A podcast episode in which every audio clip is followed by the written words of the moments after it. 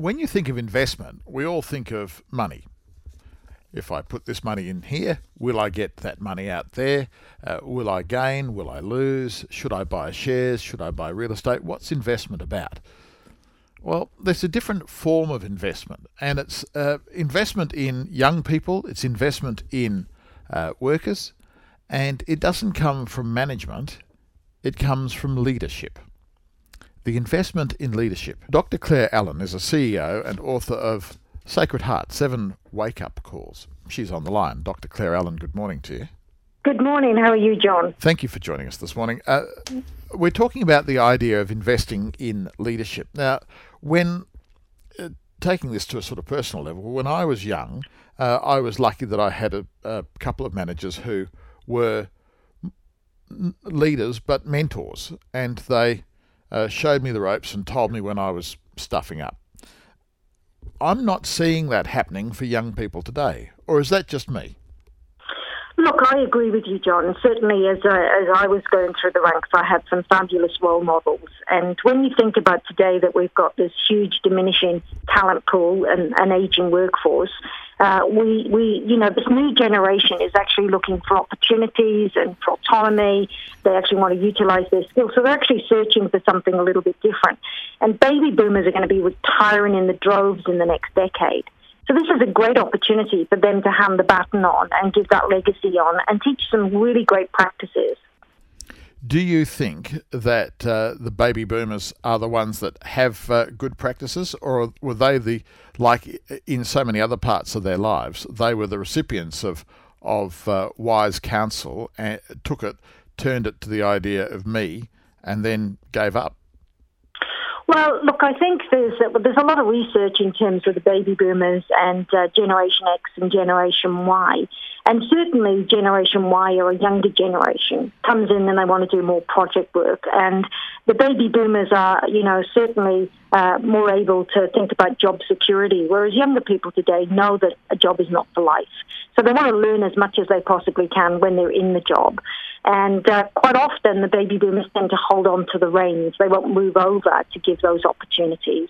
Uh, and that's what they need to do. They need to actually say, well, okay, it's not about doing your time. It's about you being able to learn the skills now because you may not have long tenure. You may not be in a job for life. You may actually have a number of different jobs in your career. So, if that's the case, why then would you uh, or how then would you be able to hook up with a mentor, for instance? There's there's a number of things you can do as a young person. I mean, I get asked by young people, and I certainly put it out there to young people that I'm more than happy for them to talk to me about, you know, career progression and opportunities and how to put applications in. And certainly, I don't hold on to people. I want them to be the very best they can be, you know, within the workplace. So for me, it's about young people putting their hand up and saying, um, you know, I, I need some help, and actually going up to their bosses and going up to like-minded people and actually actually saying, I want opportunities. Because if they don't, nobody will notice. Our guest is uh, Dr. Claire Allen. She's a CEO and and author as well.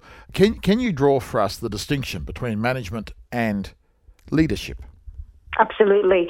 Lead, leadership is the lead ship. So basically, you know, when you had uh, different wars, you'd have those ships that are out the front. They're the ones that are leading the way and navigating, and they're visionary, and they're actually prepared to, you know, put their money where their mouth is. Management is the day-to-day transactional stuff. It's not actually, you know, leading by example in a way that is actually motivating people to something greater. So management is the transactional things that we do on a day-to-day basis. Do we have uh, more management than leadership? I think people feel comfortable being a manager rather than standing out and being the leadership. So I would say that, uh, you know, from a leadership perspective, we need to encourage people to stand out and we need to, uh, you know, create a space so that people can actually have a shared leadership model and start to uh, test, their, test their wings, if you like, in a safe environment. What do you mean shared leadership model? Well, I guess, you know, from my perspective, I try to very much work with my senior team and enable them to have autonomy, to utilise their skills and have skill variety, and that it's not all about me as a CEO, it's about the leadership team, and it's about those people that are, you know, right across the organisation, no matter what level, they're showing some leadership. And it could be leadership in terms of a project, it could be leadership in terms of sharing their ideas, but it's all about promoting leadership when you we've just had the G20 in Australia, and when you look at the way some of the leaders have been uh, re- received, it's been very interesting. They are, by definition, leaders. They are world leaders. So you see the Indian Prime Minister come to Australia. People uh, book out trains to go and see him. Uh, the Parliament stands and gives him rapturous applause. Uh, Angela Merkel comes, they queue up to speak to Merkel. Uh, Obama comes and they queue up to speak to Obama.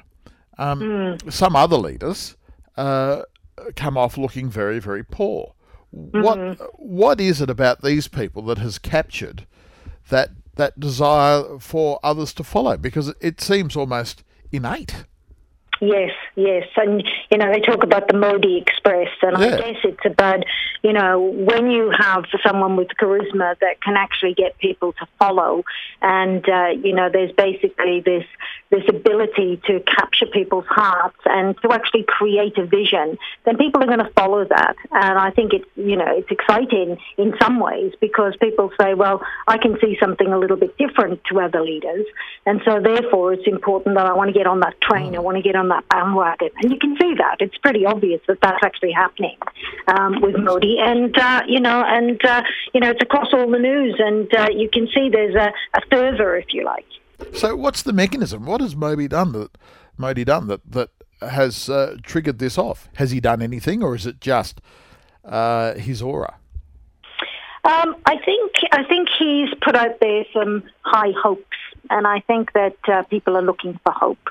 And I think that where people uh, can see that there's someone that's saying, look, we're going to we're going to look at cleaning up corruption, and we're going to look at doing things, and you know, being a, a, champion for those people that are the underdogs. Then we tend to we tend to look to that. We're looking for hope. We're looking for a sense of purpose. Uh, it's the same with Whitlam. You know, it's that opportunity for people to hear something different to the norm. People are not interested in, uh, you know, somebody who's just trying to see their tenure out. They're, they're interested in people that want to make a profound difference. And they don't really care about their tenure, they just care about making a difference. And most people can work out the genuine people from a leadership perspective. So that that's a theme that's run through a couple of uh, things you've said that leaders don't care about tenure, they care about making a difference. Absolutely, absolutely. And I think it, when you enter into a CEO role, you don't enter in to think I'm going to serve a contract of X amount of years. You say, what difference can I make? How can I make this difference? And as long as I can keep working towards that goal, that's all that matters. So, for example, when I make decisions, I don't make decisions about my tenure or today or tomorrow. I make decisions about the best for the organisation over a longer period of time, at least at least 10 years for me. Like, where will this organisation be in 10 years' time? What difference can I make along the way? And, and, it, and you have to bring people on that journey with you.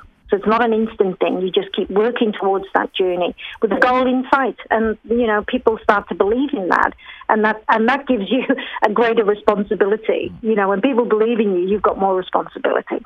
Dr. Claire Allen, CEO and author of Sacred Heart, Seven Wake Up Calls. Thank you for joining us this morning. Thank you for uh, talking about leadership with us.